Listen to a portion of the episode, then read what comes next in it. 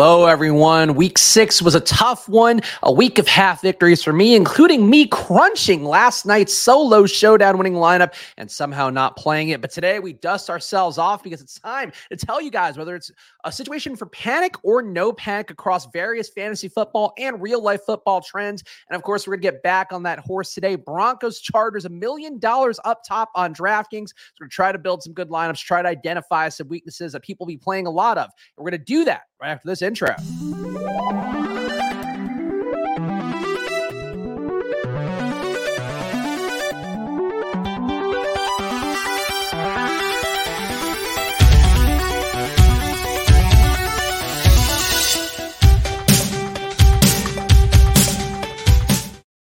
Yes, hello, everyone, and welcome to another Monday solo edition of the Splash Play Podcast, a fantasy football podcast for every game under the sun. Once again, I'm Chris Spags, joined by you guys today in the chat. Of course, I have no coffee pours here. I'm only hydrating with water like professional adult and wearing a hoodie like a much less professional adult. But cheers to all of you guys, Monday afternoon. So let's let's hit it right after this. Mm. ASMR water, what everybody's been craving here on the channel. But of course, I'm Chris Spags. Make sure you go over to Underdog, use the promo code SPLASH to match your deposit to $100 to get the plugs out of the way up top here. Battle Royales are a lot of fun to get into. Some best ball tournaments, including tomorrow. Actually, we'll be doing one more set of best ball streams because the NBA season kicks off. So there will be no more best ball tournaments on Underdog and DraftKings. So get in there now. Do the double dribble if you want to get a shot at some overlay. But use the promo code SPLASH, double your deposit up to $100. And of course, this show is presented by Football Outsiders. So go to footballoutsiders.com slash subscribe. Get a package for yourself on there. Use the promo code WRITERS. You can also save 10% off, and that money actually goes to our staff, which doesn't include me because that's the kind of gracious host I am, gracious boss I am of Football Outsiders. But please go over to footballoutsiders.com slash subscribe. DVOA comes out a day or earlier. Uh, lots of great stuff on the data front that we are providing there besides DVOA. But of course, DVOA is the one you hear about on every podcast. And in my last plug, uh, go follow me at Chris Spags. Go check out the tweet that I retweeted today from the Oh Yeah, Oh Yeah podcast. My pal JR invited me on there talk entourage. So if you want to hear me outside of the venues, outside of the confines of spending money, wasting money, winning money question mark? Uh, you can do that on that oh yeah oh yeah podcast. It was a lot of fun recapping an entourage show from uh, season six. Shout out to lunchables connoisseur with his yee yee of course one of our regulars here who i appreciate very much. I actually had a, a like a very inappropriate thought about a joke to make today and i don't remember what it was now lunchable connoisseur but i thought of you this morning uh, while coming out of the shower. So that's the kind of personal attention get on YouTube, this YouTube channel is me thinking about you coming out of the shower. Shout out to Historical Anomalies, of course, all the regulars here who do hang out. I appreciate it a bunch, whether you're watching live or after the fact. And I wouldn't be doing my job, of course, if I didn't pull up the neon flashing GIF here in this early show preamble. Please subscribe, please like and comment down below. Uh, please do all those things because it helps us out a bunch here as we try to regroup this channel. As I try to get our AdSense reapproved, I have to send in my passport to YouTube. And holy shit, do they make it difficult to get my identity verified, even though I'm this guy, I'm the same dude. I don't want necessarily want to be me every day, but but I try my best to continue to do that. Uh, so please, uh, please, YouTube, let us run some ads on the channel. But it's panic or no panic time. You guys know the rules by now. I'm going to give you four things I'm panicked about, four things I'm not panicked about, and you can play along with me as well. Leave yours in the chat, and I'll read them at the end. And of course, if there are the redrafters, the season-long players out there who come streaming in with their trade requests, feel free to drop them too, because I know I care about what you guys are doing. Uh, but here, panic number one. I think you got to be panicked about Tom Brady. Here's one of the things that I put out in our probably email, of course, startup that I'm building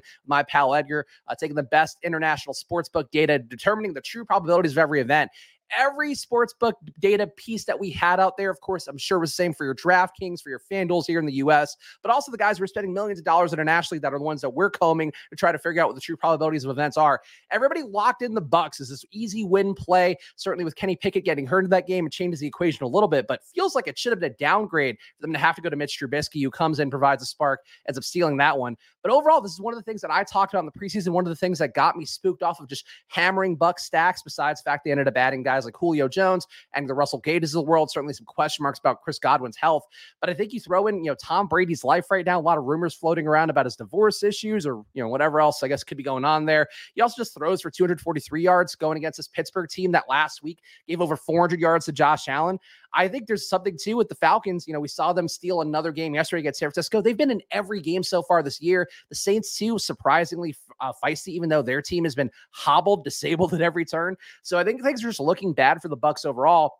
It starts with Tom Brady. It starts with seeing him in these games where he's flustered. Yesterday, he's yelling on the sidelines. Apparently, before the game, he was talking to the announcers about how, oh, when I'm yelling at people on the sidelines, I'm really yelling at myself. But in reality, uh, we all know what it is. When you yell at somebody else, it doesn't matter if you're yelling at yourself. It doesn't mean if you have years of trauma that are informing that you're still doing it. You're still doing it publicly. You're still doing it in a way that makes these guys look bad, that makes the team look bad. You pair that with the offensive line, and I certainly have a lot of concerns about the Bucks that I think I vocalize a lot here on the shows all offseason long, but I think are now starting to materialize in a way where the wheels falling off here certainly in play, guys. And you know, for for Rachaad White's sake, more than anything, we just hope it turns out well. Uh, so what I'm not panicking about this week, the showdown process has us so close. You can literally see the screenshot for me reviewing my fantasy cruncher lineups that I made last night for the showdown. Of course, we're going to build some more today, but I've talked a lot about you know the iterative process I've been going on, trying to get really good at showdowns in general. Obviously, you know, trying to sharpen DFS as we go as well. You know, some things DFS wise, I think week to week, you're always going to see these situations pop up, like Matt Ryan going against the Jags. Nobody's playing that one. Doesn't end up even winning money because so few people are playing it. But still, other situations that I thought were you know ones that made sense. The Dolphins game, I played some Skylar Thompson. He ends up getting hurt, but overall, you know, fits the thesis of what I would have wanted from that Minnesota Miami game where Justin Jefferson was maybe one touchdown away, uh, actually, really one foot away from one point where he was diving towards the end zone, didn't get in.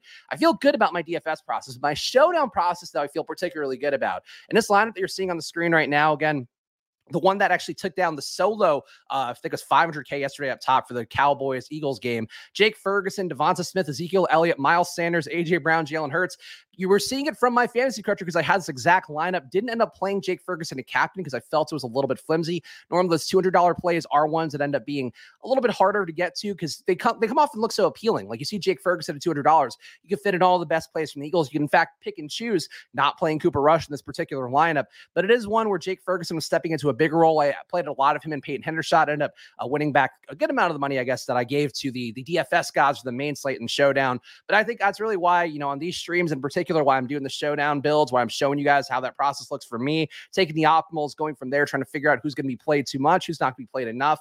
And I think we've been getting close to it. So I feel it. I feel the pains. I think it's one of those things that I would be, you know, into your guys' heads as well as my own that ultimately, if you have that winning lineup in your cruncher optimizer, if you have that winning lineup, if you even had the thoughts that would have gotten there necessarily if you were hand building, I think you got to take the victories you can find them. And for me, I think we're getting really close on showdowns. I'm going to keep pushing it.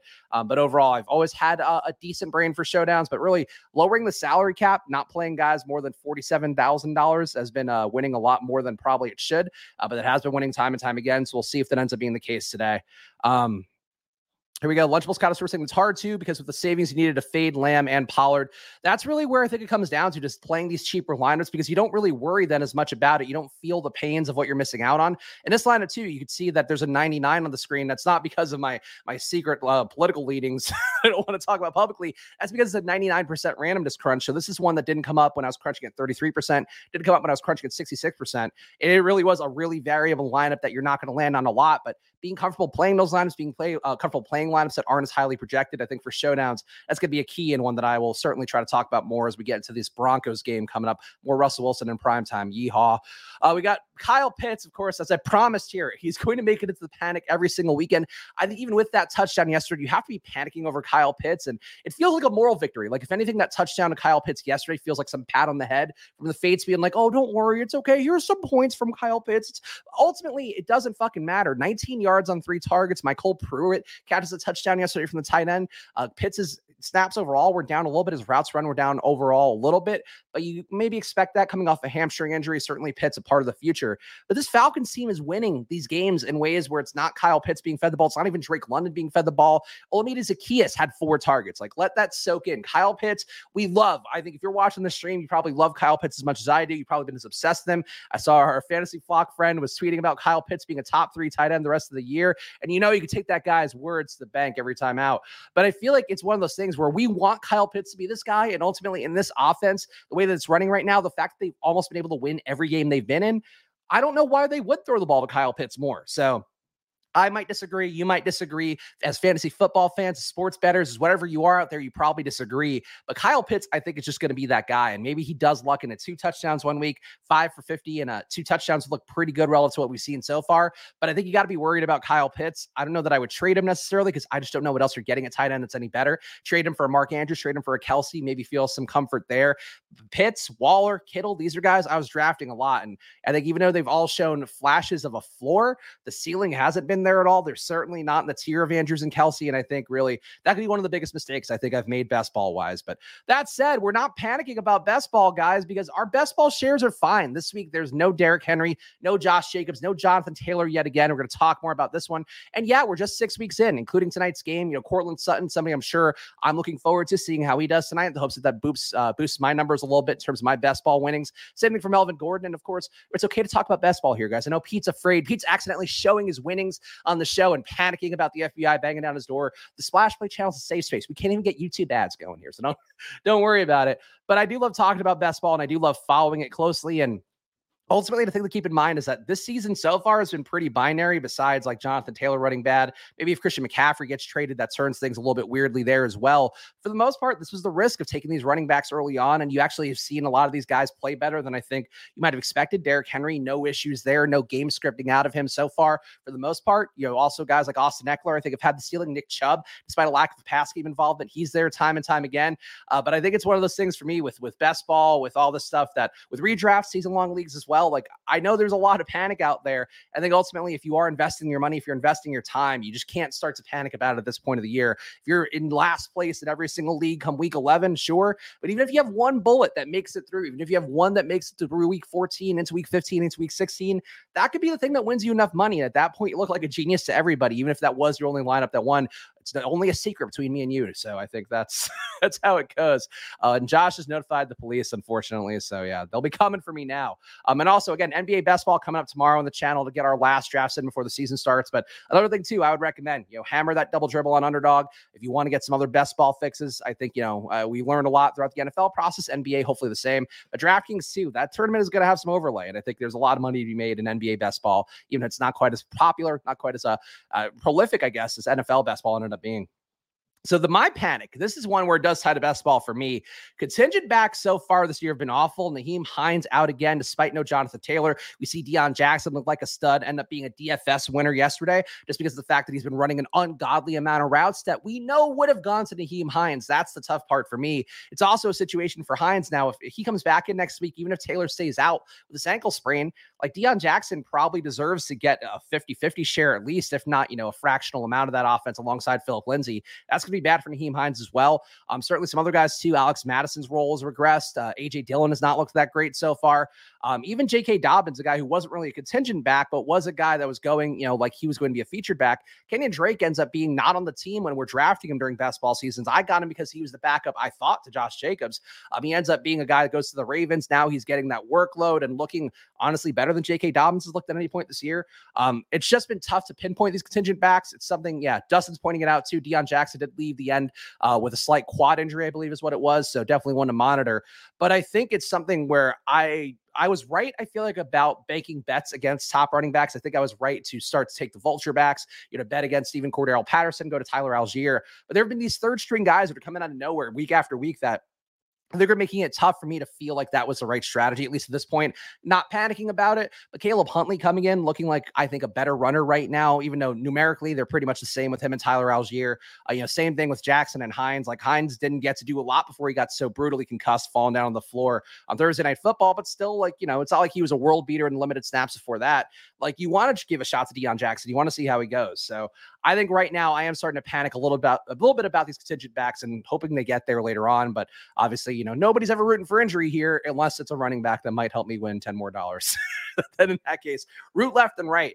One thing that I think we need to kind of put in perspective a little bit, there have been some teams that have been better, but I think one thing that stood out to me is all the surprise teams with, you know, winning beyond expectation. I think there's really not anybody you feel like you need. Uh, you know, Breece Hall, I think is good, but he's not exactly a world beater in terms of breaking the slate week after week. Great guy to get in a battle royale format underdog. Great guy to have, I think, you know, relative to some other guys going in the same area he did. Again, J.K. Dobbins, Antonio Gibson, some of those guys. But you still have Josh Jacobs, who's going right next to him in best ball. You know, same thing with Saquon Barkley as well. Like you'd probably love him over Jonathan Taylor at this point. But that said, like he's kind of performing where he should have based upon where he was getting drafted.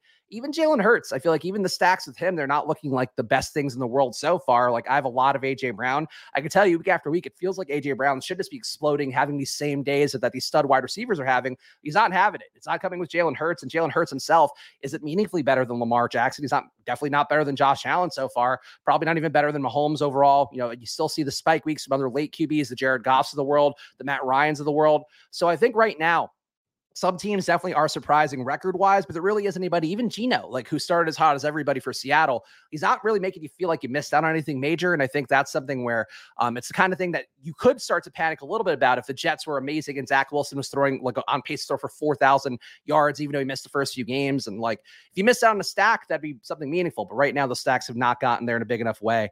I am going to panic about the Cardinals. I think they need a fresh start overall. I don't think trading for Robbie Anderson is going to be the thing that saves them overall. Um, yesterday really was a smash spot of all smash spots against Seattle. I know we're so conditioned now to these streams. I know Pete certainly talked about enough. Like we're all really trying to get there, I think, mentally with the fact that like popular plays fail a lot. But there was no reason for this Cardinals game to have gone the way it did yesterday, where they only put up nine points, end up losing 19 to 9 to Seattle. A Seattle team with actually they defended fairly well throughout. You know, Arizona, one thing that jumped out to me with their defense is they keep shutting down these number one receivers. So I didn't play DK Metcalf a lot. Didn't play Marquise Brown a lot. That didn't go well. Did play Eno Benjamin a lot. That didn't go that well. Kyler Murray, a guy I'm invested in pretty much everywhere. He's looking terrible. It really feels to me like you really need to consider filing, uh, firing Cliff King. Oh boy, Cliff Kingsbury, firing Cliff Kingsbury. I'm so I'm so crestfallen by his beautiful face not being the man we thought he was. But he's just not that dude. Like the play calling, even set you know ever since he got the job, they were playing fast, running the ball a lot more, not doing creative pass routes, not really getting any sort of creative play design. Now it's just looking bad. And I really think at this spot, maybe the Cardinals can get there still having Hopkins back. It's another big bodied guy that they're really lacking with guys like Rondale Moore. There was one point where it was Kyler throwing the Rondale Moore. It's like, ah, oh, one five seven guy throw into another. Like that's like it's not what you want overall in this league where you keep seeing big receivers have the upside. Even guys like Alec Pierce, like looking pretty good as a big receiver. Uh, Rondale Moore, diminutive. You got to really have creative play design and get these guys into space. And they're not able to do that. I think it's kind of embarrassing. Dustin wondering if there's 20 targets per game for Hopkins when he comes back next week. Might be their only hope. It's certainly possible. I mean, his contested catch rate's been one of the best in the league. That's been his one skill set he's maintained. That said, now it's at a necessity where he's never been like a burner guy. He's always been able to get those deep balls. As he starts to get older, like that was my concern with Hopkins is that he gets older. He's not able to make those contested catches as well, not able to even cause, you know, the little bit of separation he does with a little bit of, you know, hand fighting kind of things that receivers do and don't get called for but I I think they need him eh, on some level. The issue is like he's also a guy that I think locker room wise, if this is running bad, like you could see him kind of start to sink the ship as well. Um, I really think they need to fire Kingsbury personally, but whether they do it or not, we'll find out.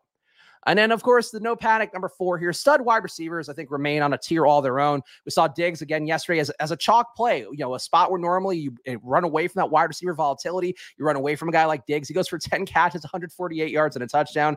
Ja'Marr Chase also pays off some of the early faith he had, both from people drafting him and just in general in the league. Seven catches for 132 and two touchdowns.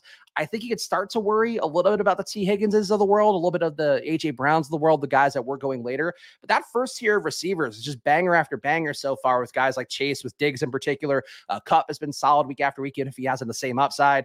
Um, you know, Justin Jefferson, I think, can blow the roof off of any game. I would have liked him to be a little better uh, this week, given that I thought he was a nice play at less ownership than Chase. Didn't quite end up having the same upside because of the lack of touchdowns. But these guys every week can be ones that get you into your best ball leagues, get you into your redraft, you know, playoffs, can really make a difference down the stretch. So I think right now, if you are somebody that invested in stud receivers overall, you got to feel pretty good about how that's looking. And I think, you know, really nothing has shaken my faith in that. I do have some some shaken faith though in Tee Higgins. I'm worried about him, a little bit worried about AJ Brown and the Seagulls offense that can win without really passing the ball at a high volume. But the studs, can't argue the studs. So that's where it is. All right, guys, time to hit the the showdown world. Of course, um, as I always do here, let me refresh the stochastic projections to make sure that uh, things are not changing meaningfully. Uh, Dustin, my guy here, couldn't agree more. Cliff equals Matt Nagy coming from a Bears fan. I think without the pedigree too, like you know, that's something where Matt Nagy held on to that job, but it, you know, I guess he had a little bit of the Chiefs you know, good whiffs on him as well. But with Cliff, it was like, oh, you come in as this college genius and you do nothing inventive. The one thing they were doing that was inventive early on was they were, you know, running a lot at a high pace um, in terms of like getting snaps off. And now they're still playing as slow as anybody in the league. The deep throws aren't there. You know, Marquise Brown, I think, has been pretty solid. A guy getting over 115 air yards per game, but still, like, he's not being used probably the best way he could, running out of the slot. I think is where he had his best success as a Ravens receiver. So I think there's enough things I would say, yeah, we probably need to worry more about what the Cardinals are doing. And um, as somebody again deeply invested in Kyler Murray, deeply invested in Marquise Brown, I want to see these guys be good. It just seems like they're not going to be. Either way, though, of course, as we always do uh, on the showdown slate, it's time to crunch some lineups. As you can see here, no salary limitations. Uh, all the groups are disabled as well and, and pre built. So you guys don't have to struggle along with me as I do that live here on the stream. Um, minimum projection down to 0.1 because it's a showdown. Anybody can make a winning lineup. All needs is one touchdown, really. Um, your your Pey- Peyton Hendershot almost made the winning lineup. Jake Ferguson does make the winning lineup as captain, so keep that in mind here. Doesn't happen every day, but those guys usually can make a roster spot uh, in utility in particular and be useful. But let's see what we're getting. Of course, stochastics projections on the menu for me as always. We could see a lot of Russ coming up, uh, less Justin Herbert at captain, more Herbert at captain. Uh, Courtland Sutton, you're seeing no Jerry Jeudy captain lineups here. Uh, you're seeing none of the tight ends at captain for the Broncos. Um, you're not seeing Mike Williams at captain. That's probably a high upside, highly projected play that makes sense uh, with Keenan Allen not looking like he's going to be playing today again. Um, you know, your Michael Bandys of the world seem like they're worth a roster spot. Uh, Jeudy, Jeudy definitely jumps out as a player that I don't have a lot of love in normally. Um, I'm certainly more of a Courtland Sutton guy, but with Sutton popping up this much more than Jeudy, it feels like getting Jeudy in there could be something that's worth doing overall. So yeah, Jeudy, anytime again, you know, one of the metrics we look at when, you know, and this is not so much a metric, but it's, you know, it's a number you're seeing on the screen. When you just see guys who don't come up at all, like Ezekiel Elliott was not coming up in optimal crunches yesterday. That was something I observed. Didn't want to play him because it's still Zeke. And, you know, I think, I honestly think the Eagles yesterday were playing a long con with Zeke where it's like, let's let him have some good runs so the Cowboys keep playing him over Tony Pollard. That way we'll win come, you know, the later parts of the season when we need it the most. But Zeke ends up having his best day yesterday. He wouldn't have popped up on an optimizer unless you were going out of your way to get him. So that's always something to keep in mind here. Where, you know, stochastic projections. We could even run fantasy crunchers as well, just so you could see uh, the comparison points here. Uh, FC projections. Usually not that different in terms of the optimal rates and all that. Um, I guess more Alberto for fantasy cruncher projections, but again, still not looking like a lot of Jeudy. You know, Jeudy down to 10%. Um, still not a lot of Mike Williams with the fantasy cruncher projections. So Mike Williams, captain, Jerry Jeudy in the lineup. Those things seem appealing to me. Um, worth pointing out as well, Greg Dulcich looks like he should be making his debut tonight. So that's something that would hurt Eric Saubert, who could have some positive uh, expected ownership on him. Um, Alberto certainly should be hurt as well. Feels like they haven't wanted to play Alberto very much. Um, so I think it's a situation where uh, Dulcich, make sure to watch the inactives for that one. But if he's going, I think he's worth taking some flyers on as a pass catching tight end. They seemingly have wanted. Short gamer, rip to all your Marquise Brown shares. Yeah, um, his injuries right now, not the best ones you want to see for a burner guy. I think having Hopkins back will help take some pressure off of him, but then he just becomes kind of a, a better and best ball guy who open has the upside weeks. So I, I, yeah, I just honestly would love to see a new coach come in, give somebody who could actually take this offense to the next level. Uh, maybe that happens in the off season. Feels like it's hard to expect it to happen in season. Uh, but I just, you know, the Cardinals to me are just dead in the water. The Broncos, though, you know, like some faint signs of life overall. Um, let me pull up my data sheet over here just so I can talk about it. 20.8 implied points today. Have 25.3 implied points. It does feel like there's some weak, uh, some deep ball vulnerabilities to exploit here potentially uh, for the Broncos going against the Chargers defense. We know that Courtland Sutton, 129 air yards per game is a pretty lofty number for him, but that's all upside there, you know. And obviously, air yards are just prayer yards until at some point they have to convert. But I think there's still enough shots going Sutton's way. You know, 2.2 deep targets per game. This is a Chargers defense that has not defended a single deep pass at all uh, over 20 plus yards so far this season. Um, so I think this is a situation where you know uh, not a bad completion rate either, 45.5% completion rate on passes of 20 plus yards. I think targeting Sutton feels good, but I think if you add Jeudy on or put him in lieu of Sutton, I think that's one way to get a little bit different there. Um, if you still want to play Sutton, which I, I find it hard not to want to do. Um, DVOA boost also goes to wide receiver ones on the Chargers defense. 5.7% boost to wide receiver ones, according to defense first receiver stats uh, for football outsiders as well. Um, yeah, Sutton looks like a good play. He's just a little bit too obvious of a play, and that's where things get a little tricky. On the Charger side, going against Denver, Denver's defense, you know, despite getting completely gashed by Josh Jacobs last week, has been pretty good across the board. Um, against the passing game, they're giving up a minus 27% DVOA decrease uh, to passing offenses. The Denver DVOA overall, minus 19%. Against the run game, minus 7.5%. So Denver's been doing their jobs. Um, you know, the, pa- the pace of this game should be coming more uh, from the Chargers side, 29 seconds per snap, it looks like, is one of the highest marks in the league.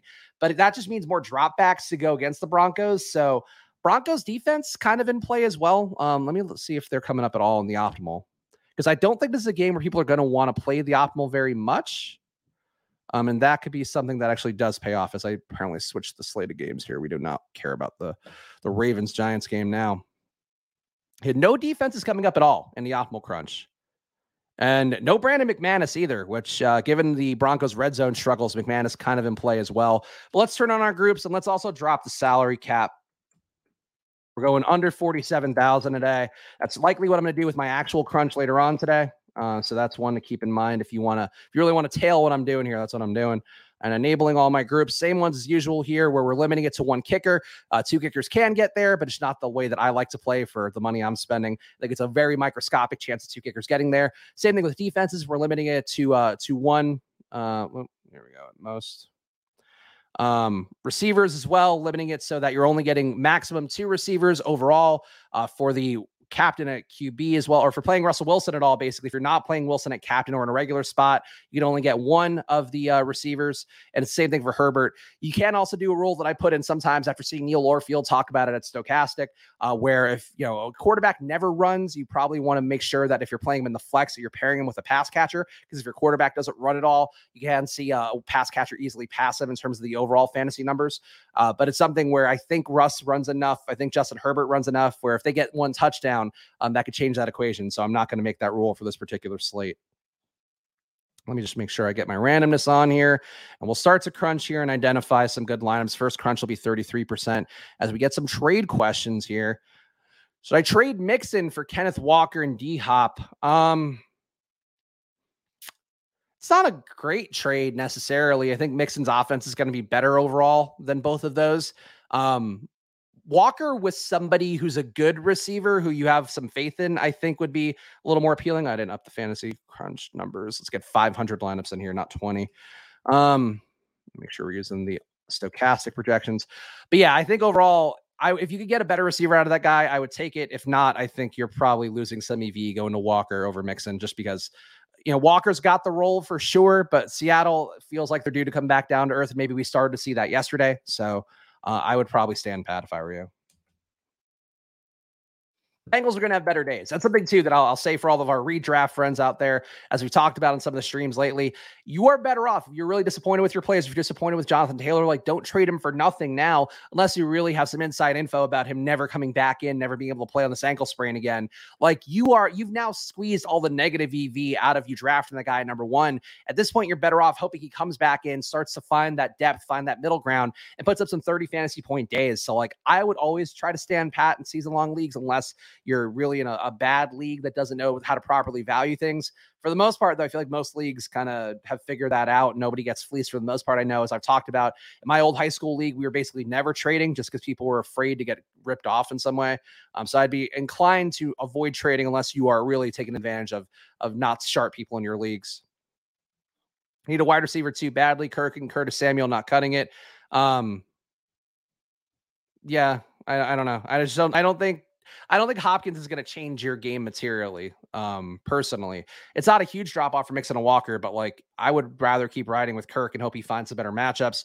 Um, I'd rather work waiver wires and try to find a receiver, you know, like a young receiver who could get some upside later on if the team starts to pull back the dogs. And Hopkins, I just think the Cardinals, as I talked about, like I'm worried about the Cardinals for pretty good reason. I don't think D Hop is going to save your team necessarily. Whereas Mixon, like, could give you 30 fantasy point weeks when Chase isn't going, when Higgins is, when Higgins isn't going, and when he's just getting the red zone work he's been getting all year. Like Mixon's red red zone work is like not anything to sneeze at. Walker looked great though, so like I get wanted to be excited about him for sure. All right, this crunch is going here. As you can see, when you up the randomness, you get some different groupings here. One thing that I've been doing in some of the crunches, which I will do tonight, is limiting the captain exposure overall to 20% max, just so you get different looks at captain. But it seems like we're naturally getting that anyway, with only Justin Herbert looking uh, meaningfully over, I guess Sutton as well.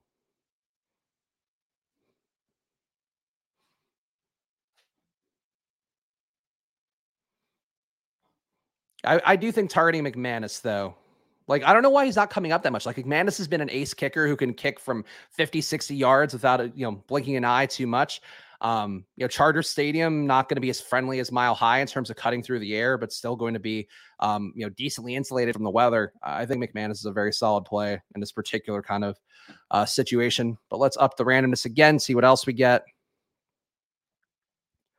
And again, this is the same process I've been doing every week. Hopefully, not putting in the devil's number of 666, but then you crunch at 66%. You crunch at 66% with two uniques, and then you merge them all together um, along with the 99 crunch, uh, which is what got me that Jake Ferguson lineup yesterday that I did not use. Would have been nice. Would have been a different stream, different energy on the stream if I'd used that Jake Ferguson lineup.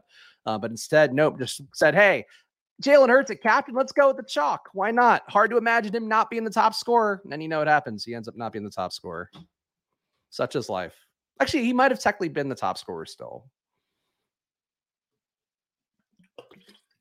He's no Zeke, though. I think we all know that. Who amongst us is?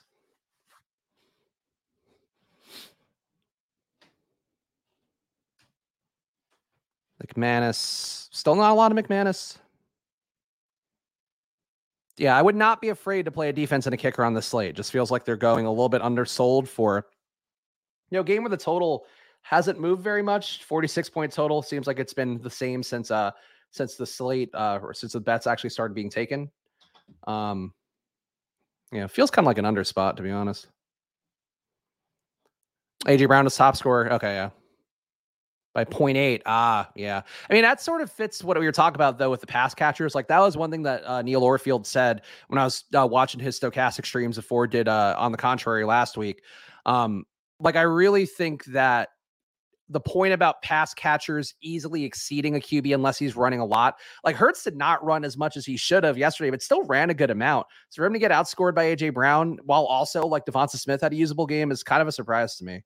Um, but I think it does prove the thesis of what I think Neil is talking about here, uh, where QBs tend to be a little overvalued for their ceiling, even though the floor, like in cash games, you probably want to have you know one QB at least, if not two, most games. To win a GPP, though, I think you know fading a QB or you know fading a QB at captain feels like it's a plus EV move overall.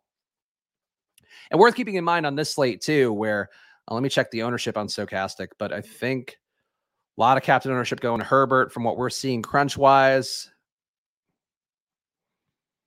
Decent amount going to Russ too, about 10% according to Stokastic uh, projected ownership at captain. Hmm.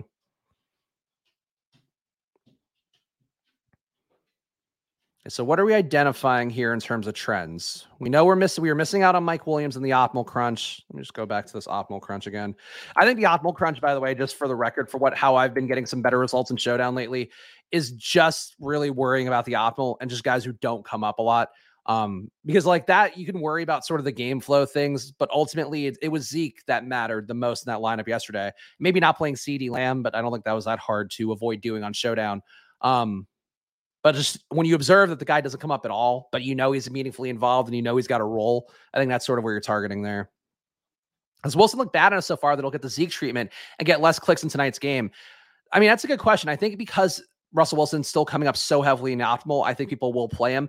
Maybe the casuals, when they're hand building, will play him a little bit less. But I think in terms of an optimizer play, Dustin, like people will think the sharp players will think like you think and assume that people are going to play Russ less. Whereas I think when you see these guys come up a lot, you know, overall here, like that's where the, you know, Carter coming up this much is kind of crazy because because Josh Palmer is not coming in at all, huh? Palmer's supposed to go today, right? I think so. He's got a projection. Yeah, Palmer. Yeah. Hmm. It seems to me that Williams is undervalued in the optimal for sure. Jerry Jeudy, who we talked about. But I, I don't like Melvin Gordon's not coming up at all. Like there are a lot of guys here who are not coming up who seem like very viable plays. And that's surprising to me. Like Melvin Gordon, we know is going to get the work. Like, you know, he could lose some touches to Boone easily or Ozigbo, I guess, in the past game. Uh, but like Melvin Gordon, they want to give the first crack to. And, you know, casual players love a good revenge game. This is a revenge game for Melvin Gordon, too. I don't think he should not be coming up at all. And now it's not a rule or anything. Lunchables connoisseur thinks Broncos 5 1 could be a good way to get different, but still play good players. Yeah. Um, man, it's hard to imagine the Chargers not getting two people there, but that's why 5 1 lineups have some appeal because uh, people don't play them enough. People don't play the onslaughts nearly enough. Uh, it does feel like with the totals, a Chargers onslaught makes more sense. Uh, Chargers onslaught with Jerry Jeudy, maybe. Um, like that feels like it, you're getting away from the Sutton ownership. You're getting away from Russ ownership. Um, I think that could be appealing. Yeah, some weird teams. Let me make let me do the 99 crunch and we'll group them all together and try to pick a few, pick a few winners. I'll also identify the the cash lineup you should play too, because that's just in case anybody wants the freebie easy lineup here. Take the optimal one. Okay, your cash game lineup should be Courtland Sutton at captain. Let me make sure I'm sorting my projection. Courtland Sutton at captain, Eric Saubert, uh, DeAndre Carter, Russell Wilson, Justin Herbert, Austin Ekeler. Worth pointing out too, like I know we've talked, you know, a lot about, and in general, the industry, everybody's talked about cash game lineups doing really well in DFS lately. Um, I think that for showdown, it's the exact opposite. Like you really want to get away from cashy lineups here because that just means that they're covered, you know, violently covered by everybody out there. Uh, is Murray possibly driving down the Gordon stuff? Let me look at the Stokastic projections and see. Um, and definitely worth making sure as well that Murray's actually going tonight because he was uh, inactive last time out. Um, yeah, they have Latavius Murray on Stokastic projected for 1.5 fantasy points.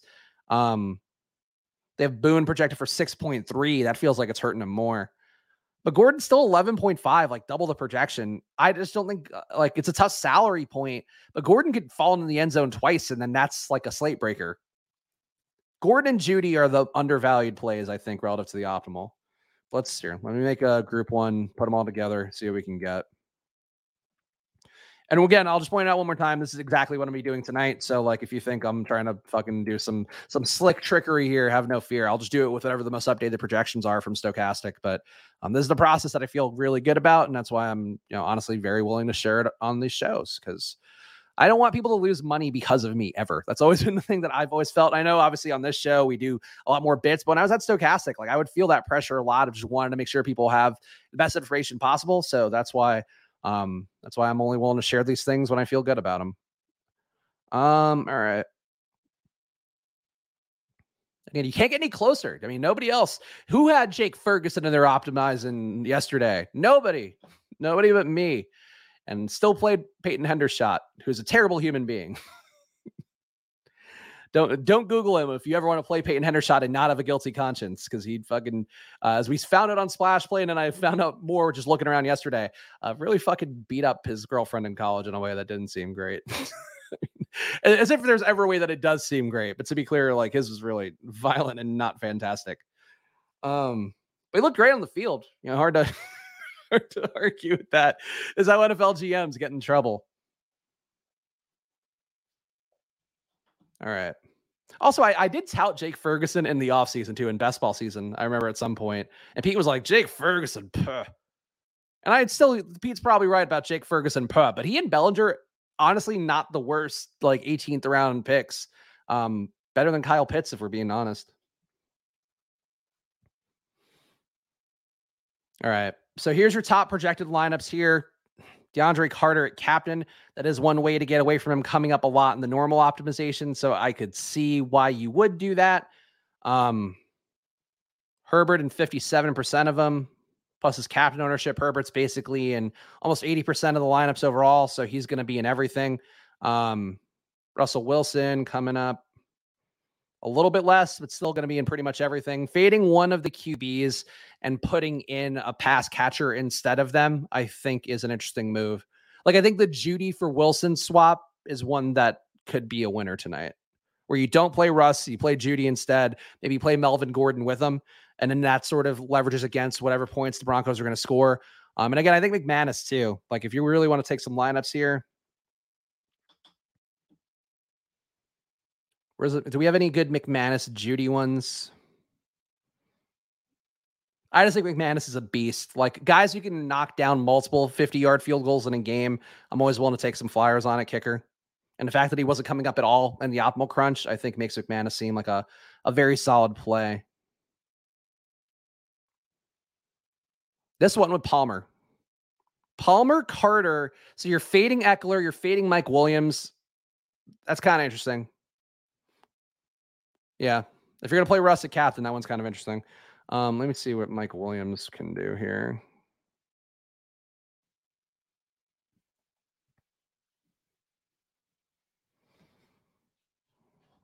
See, why is that not? All right. I feel like I always have some selection issues with Fantasy Cruncher on uh, on my PC for some reason. Um, but Mike Williams, I think at captain or at a utility spot, also kind of undervalued. And it sucks, man. Like I love Courtland Sutton, but this is like he's in everything. Fade Courtland Sutton to win the money if you really have the balls on you. Happy tax filing extension day to all that celebrate. I I do my taxes at time, Nate. I do mine in a reasonable window of time. And get all my get all my uh, fucking little expenses in there. Any expense. This this fantasy scratcher, if I were paying for this, have it would be under under my taxes on software. Thankfully, I get it for free. And you know, honestly, you still could market, you know, as long as they know. Casual tax fraud advice on your DFS streams. But if you follow it up with the click click, we know it's all satirical. Um if you got the guts to play KJ Hamler, Captain,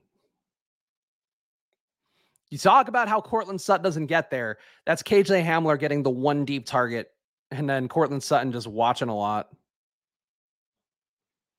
But yeah, I feel like don't play Sutton at captain too much unless you're getting unique because that that just feels way too obvious. Man, I, there's honestly like this game on paper seems kind of gross, but it's also like a very fun game because there are some different ways to go here. Like Zander Horvath as a value play, like not the most exciting, but he can score a touchdown and be enough to get in there. Um, yeah, you could you get unique on this one. I wouldn't be surprised to see this be another solo or you know under 10 person winner tonight. All right, so I guess I, I got to stick with the theme of what I've been doing with these. I think we've been right in trying to distill it down to three takeaways um, each time out. So I would play Melvin Gordon more than not because he didn't come up at all in the optimal, and that just seems wrong to me. Um, even if you don't want to play Melvin Gordon, like you can play Boone, you can play Murray if those guys are both active. Uh, but playing a Denver running back, I think, is a good move. Um, yeah, worth pointing out too. Uh, yeah, the Chargers don't have any reasonable rushing TD splits that would make it seem bad. Chargers D also give it a 5.8 yards per rush so far, which is one of the worst marks in the league. I don't know why you wouldn't try to play a Denver running back, honestly, just based on what we're seeing optimal wise here. Um, I think Jerry Jeudy with the Denver running back. So I would say either Jeudy with Wilson or Jeudy in lieu of Wilson with a Denver running back, I think looks pretty nice. And then don't be afraid to play a kicker or defense because kickers and defenses aren't coming up at all. So it's not one of those slates where everybody's going to overown them. Um, there's a slate where they actually might be an advantage. And I think Brandon McManus to me is an even bigger advantage than Hopkins. Um, what's Hopkins' salary? Yeah, Hopkins is more expensive too. I would take McManus personally. So the takeaways, I would say, uh, play a Denver running back. Um, don't be afraid to get a kicker or defense in and consider going Jerry Jeudy's way, uh, either with Courtland Sutton or in lieu of Courtland Sutton and Russell Wilson. Uh, but yeah, Jeudy, Denver running backs, and kicker defense seem to be the big identifiers that could be helpful. So there we go. All right, we made we made good time on the stream, guys. I've been trying to keep them a little bit shorter because I can just extrapolate forever. But the good news, guys, is that tomorrow. NBA best ball. I'm going to get some lineups in on this channel again tomorrow. So please come hang out here. It'll be around the same time, 2 p.m. Uh, Eastern, because we have actually have a, a, babysitter coming for the first time or a nanny coming for the first time here. We're going to get her two days a week now. So I can feel less guilty about sticking Alex as the baby every single time out. Guys, make sure you hit the like button, please, before you go. I got to hit the, the neon flashing lights to, to really hammer it home. Please subscribe to the channel, hit the like button, comment. Of course, Fridays are going to be the main event show with me and Pete at 10 a.m. But I'm doing streams, honestly, as I many days a week as I possibly can, especially with NBA DFS coming up now. Uh, likely to have a weekly NBA show on here too, uh, with just me building lineups. But I love the NBA, and I think that's uh, another way for me to win you guys some money or help you guys win some money. But I think really follow the showdown advice. Don't be afraid to limit your salaries today, in particular. Um, and again, don't be afraid to play some kickers and play some some dusty ass Melvin Gordon if you want a chance to win on the showdown tonight. Million dollars up top on DraftKings. Don't forget to use the promo code SPLASH, double your deposit over on Underdog. They will match you up to $100. So please go do that and go to footballoutsiders.com slash subscribe for yourself because uh, lots of great data going on on there, including the ubiquitous DVOA that you can hear for yourself at any given time. Actually, one last thing I should do, um, because this actually does help sometimes for these short slates. Let's see what the probably numbers are for this one. I haven't I haven't been plugging Probly as much because frankly we're in a we're in a holding pattern until uh, we get the UX designs from our Brazilian agency that we're that I'm paying out of pocket for. But let's go to the football. Let's see this Denver Broncos game. So this is an interesting one, and it's something I talked about in the Probly email that you can get for yourself if you join the waitlist at problyapp.com. You can see uh, me trying to read the tea leaves and then ultimately still be wrong because Tom Brady shits the bed. Uh, but the Denver Broncos plus 14 and a half. Um, so 77% chance the Broncos are within two touchdowns. But that does mean that there's a 23% chance to get smoked outright. I think that does lend itself to the the five to one Chargers onslaught build. Most likely outcome from the Chargers is they're within three points, so hard to see the Chargers get completely blown out of this game. Um, 25% chance that they lose by more than three and a half, but that's still a field goal range, so would feel pretty good about that. Under 53 and a half is a 71.4% probability. But, uh, you know, you try to look at both sides of it, and that means that there is a 30% chance this game scores more than 53 and a half. And at that point, um, would render the defenses and kickers a little bit moot. Um, interesting way to think about that. But yeah, so these are the most probable bets here. And again, the money line for the Chargers, not surprising here, 66% chance they win outright. Um, playing the Broncos win though feels like the contrarian approach because everything does say Chargers, but I think I probably would want to take the Chargers side of the equation a lot more too. Just get different with the Broncos you play, but I think you still play a Chargers win. Uh, shout out Dustin, of course. Shout out everybody who hangs out here. Uh, of course, these shows been trying to find the format here, but feeling good about the format we developed here. So, um, really, all of you guys who hang out here, really genuine bottom of my heart. Thank you guys for doing that. Follow me at Chris Spags. Follow at Splash Play Pod. Check out that Entourage podcast I did as well. I think it was a good showing by me. You to see me in a different light. You to see me not want to get canceled on somebody else's podcast. So go check that out on the Oh Yeah Oh Yeah pod, or you can find it on my Twitter at Chris Spags.